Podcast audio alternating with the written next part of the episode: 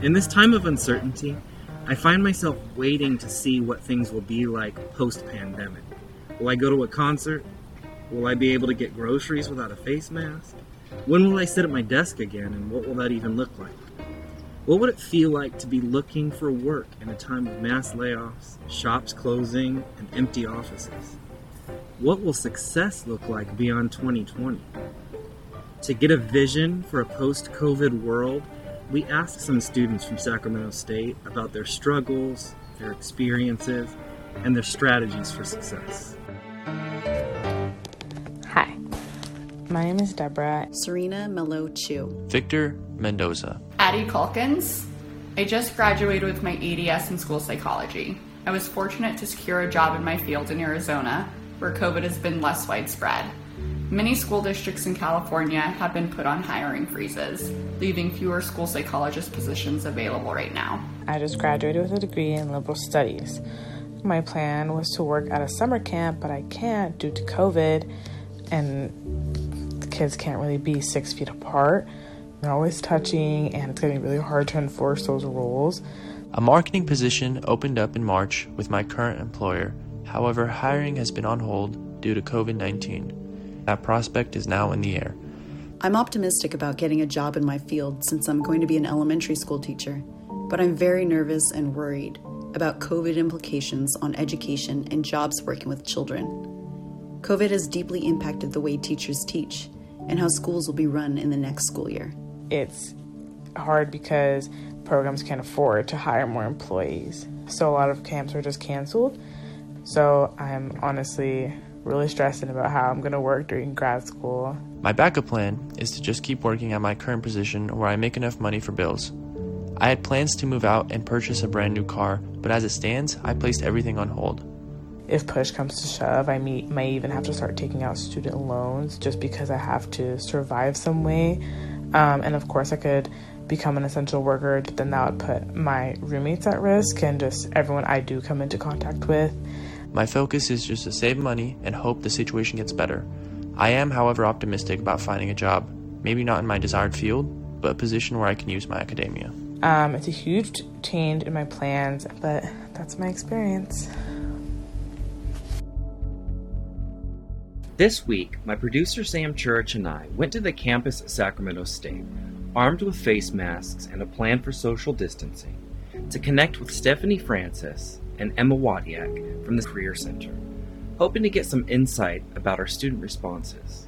So, I'm a career development specialist within the Career Center. That's Emma Wadiak. So, essentially, I do career counseling with current students and alumni, and also do career development workshops around campus, at least prior to COVID. Um, so we do more than just resume development. We're really focused on the full scope of the career development process from exploration to negotiating your offer. My focus is primarily on internships and increasing access to and participation in internships. That's Stephanie Francis. Um, with that, the other side of working with the students in their own career development process is also working with employers, with organizations, with the community to help connect the students to even work with those companies in ways that they might not be able to do on their own. We're really that connector that bridges the, the students to the workforce. As the Career Center transitioned to remote services, it did present some challenges but it also allowed them to leverage the technology they were using in order to do a deeper dive into student resumes. The result was a series of videos that the Career Center put together to help students polish their resume and their cover letter. It's now on our YouTube channel, so we're really oh, cool. utilizing more social media, more electronic resources to, I think, reach even more students. So that part has been a positive outcome. Mm-hmm. So, what's interesting is that the Career Center is not only continuing to get responses from existing employer partners, but also new ones who want to take advantage of remote internships and businesses that maybe couldn't accommodate an intern at a desk in their physical office. I think many of the students and their testimony spoke to this overwhelming fear or uncertainty or questions of what comes next for me. And that's been a really consistent message in the career counseling sessions that I've had with students over the last few months. I think something that I'm really pleased to hear is that many of the students mention how they're pivoting in ways to make it work and they're making adjustments to just figure it out. Whether that means returning to grad school a little earlier than anticipated or searching for jobs out of state, which may not have been the original plan. I think it's important to see those stories and to hear them to see how you yourself can pivot. Two students in particular did pivot in a way that sort of gives us a glimpse of what that post pandemic future is going to look like. My name is Gabriel Ricciuto, and I am a student at California State University, Sacramento. Gabriel is currently entering his senior year at Sac State and is part of the eighth cohort of the Business Honors Program. To give some framework on what that looks like, it's about 20 individuals selected to take all of their core classes together for the business program. So I see these individuals almost every day. We have all the same classes. And then if you're in a concentration with them as well, you have even more classes with that person. It builds really tight connections and relationships between the students and also with the professors. Through that program, Gabriel attended career fairs, allowing him to build the connections that led to applying and ultimately landing a public affairs internship at Intel Corporation. This was right as COVID was about to transition classes to online. A lot of businesses were transitioning to virtual, and there was a possibility of a hiring hold or a hiring freeze at Intel. And my manager wanted to get me through that process quickly as we could. So I had four interviews in a period of about three weeks, which was very quick, um, all of which turned out to be remote. And then once I got the position, I was onboarding remotely. Now, this came with some challenges, especially meeting everybody remotely for the first time. Additionally, just setting up and integrating into a position where although you can IM somebody or send them an email, you can't just turn to the cube next to you and ask for help. This meant I needed extremely good communication skills and awareness of what needed to happen and an initiative to seek out an answer and problem solve. Even if those problems were not work related, if they were impeding or affecting my work, I needed to solve them so I could be the most productive contributor to my team as possible. Something that really strikes me about Gabriel's story and his personal testimony is this emphasis on being a real self advocate, taking initiative, and making yourself accountable. And those skill sets are what set students apart. Those are skill sets that employers are looking for. They're looking for candidates who will take initiative, who will problem solve, um, who won't just wait to be asked to do something. The biggest difference between being in person and working from home is the fact that you have to be diligent in having a work life balance. When I started working from home, everything was suddenly happening in the same place. I've never been good at setting a routine for myself in the morning because I used to wake up early to commute downtown to work by bus. This is Rebecca Tom, who's an intern at the California State Parent Teacher Association, which is a nonprofit organization. I started interning at the California State PTA just before the quarantine began. I'll admit I was a little disappointed when we had to start sheltering in place, because the thing about working from home is that you don't get to fully experience the company culture and learning from shadowing your coworkers. Rebecca tells us that although she would prefer a face to face internship, she really has an appreciation for the technology that allowed for this opportunity to continue the way it has, and for some of the creative space that it's created for her.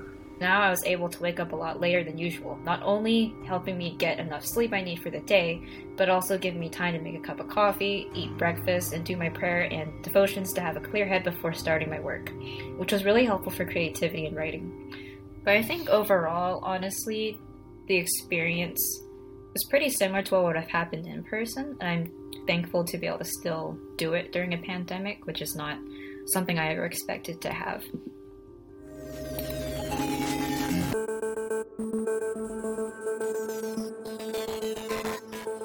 So I'm going to leave you with three things that you can do as a student or recent graduate to position yourself for success in this difficult time. So the first is to get ready. This means if you aren't ready right now to apply for a position, you need to change that. This involves updating your cover letter, updating your resume, and doing practice interviews. You don't want to have an opportunity come up and then need to take several days to get your resume and cover letter ready. Send this out to friends and family to have it reviewed so you can have the best chance. I would emphasize communication skills and the ability to learn and work on your own and be accountable. These are extremely important when you're working remotely. I would also recommend setting up one on ones with previous connections or with professors at Sac State in your program. This will allow you to network remotely. Instead of getting to talk after class or visit office hours, try to set up that up virtually. That way you can still maintain those connections and possibly learn about opportunities or just build those relationships for future reference.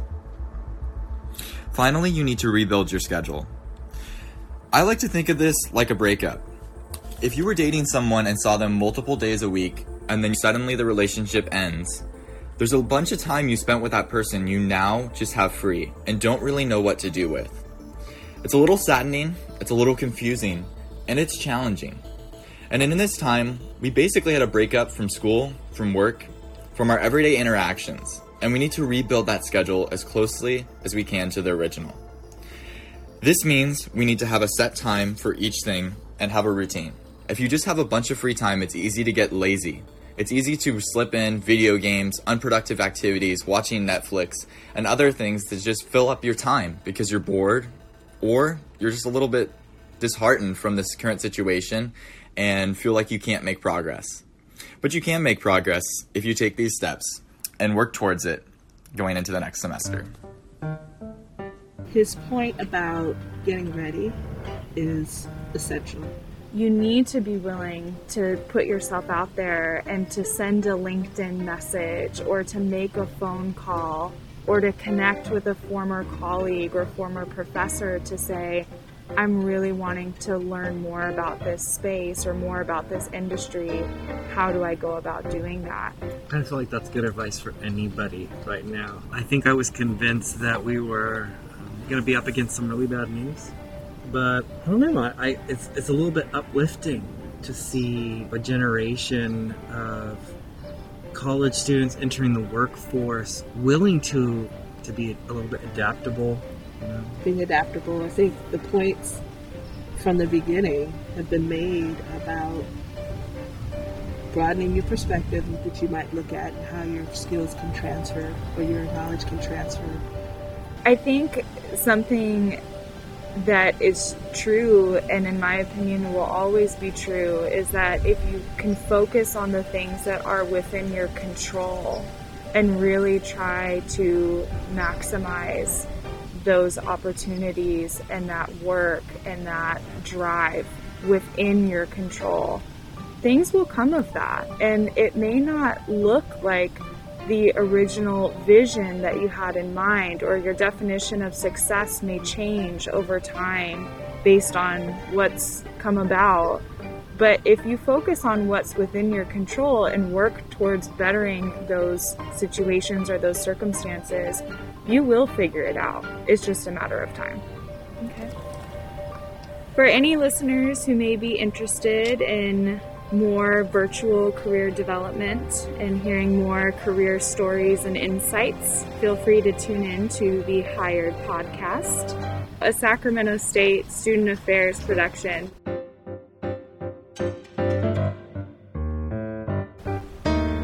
This has been Beyond J from Sacramento State. I'm Philip Allstott, and I would like to thank Emma Wadiak, Stephanie Francis, and my producer Sam Church for meeting outside on campus at Sac State. Thank you to Gabriel Ricciuto and Rebecca Tom, our students who shared their stories. I'd also like to thank Deborah Escobar, Serena Melochu, Victor Mendoza, Addie Calkins, and all of the Sacramento State students who are pushing forward in these unprecedented times. And a special thank you to Jack Vaughn, my editor, and the entire staff in University Communications.